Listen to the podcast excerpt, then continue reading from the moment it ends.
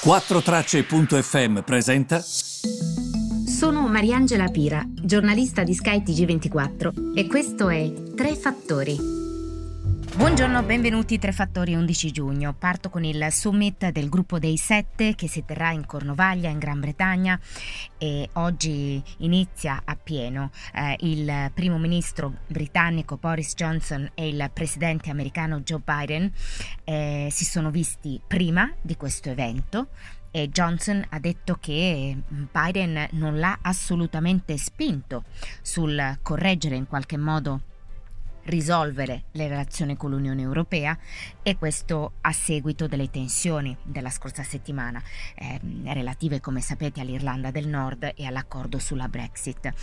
E, ehm, altrove invece i leader che faranno parte di questo summit dovrebbero confermare eh, i loro progetti per eh, dosi extra di vaccino contro la Covid-19 e c'è anche tanta tanta attenzione sugli obiettivi cosiddetti verdi.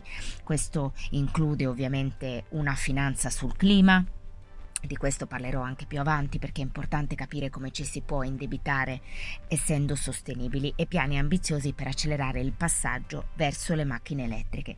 Sull'inflazione mi raccomando andate a vedere il mio eh, podcast di ieri perché ho fatto proprio il punto su quello che sta succedendo, sull'acquisto mm, eh, dei titoli di Stato da parte delle banche centrali e sul fatto che le banche centrali in sostanza rimarranno ancora con noi, eh, non se ne sta andando nessuno da nessuno nessuna parte. Ci sono anche dei ritardi sulle riaperture perché il primo ministro britannico Boris Johnson potrebbe ritardare eh, quello che è il sollevamento totale delle misure, delle restrizioni nel paese, doveva avvenire il 21 giugno. E invece Johnson potrebbe annunciare la prossima settimana se eh, queste misure saranno davvero sollevate definitivamente o no, perché c'è stata una crescita recente di casi nel paese, questo potrebbe far ripensare il tutto e soprattutto um, eh, capire insomma come si può gestire in modo diverso quanto sta accadendo. L'industria delle linee aeree sta invece spingendo per una ripartenza molto rapida, soprattutto dei viaggi tra Regno Unito e Stati Uniti e addirittura ha chiesto ai leader che si riuniranno questo weekend di andare avanti proprio sui tentativi che erano stati fatti già la scorsa settimana di ehm, ri, ehm, far sì che insomma eh, i voli vengano rimessi come, non dico come nel pre-Covid, ma quasi. Le linee aeree vogliono anche ehm, cercare di capire come possono essere in qualche modo rifondate. Ehm, scusate, rifondate non è italiano, eh, volevo dire refunds, quindi come possono essere ricompensate per le perdite che hanno avuto durante il lockdown l'anno scorso. Attenzione anche al Bitcoin perché sia esso sia le altre criptovalute sono relativamente stabili.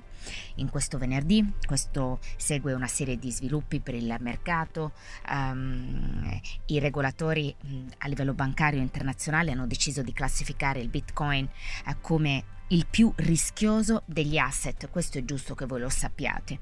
Questo ovviamente è, um, è, porta comunque le criptovalute ancora nel mondo finanziario normale, eh, perché definirlo asset, pur il più rischioso degli asset, significa già classificarlo, già inserirlo nel mondo finanziario attuale. Altrove invece le prospettive sono abbastanza difficili, per esempio JP Morgan um, fa intravedere qualche segnale che è un po' difensivo.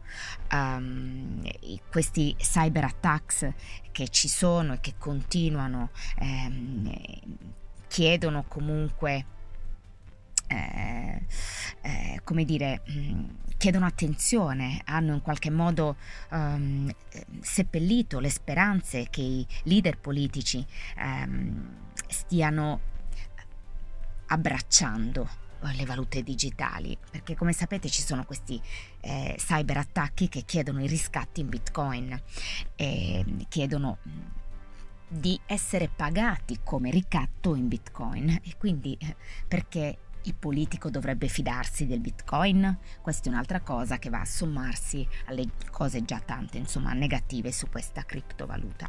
Il Fondo Monetario Internazionale ha avvertito sulle sfide che, per esempio, eh, pone anche lo Stato El Salvador, che ha deciso di adottare il bitcoin.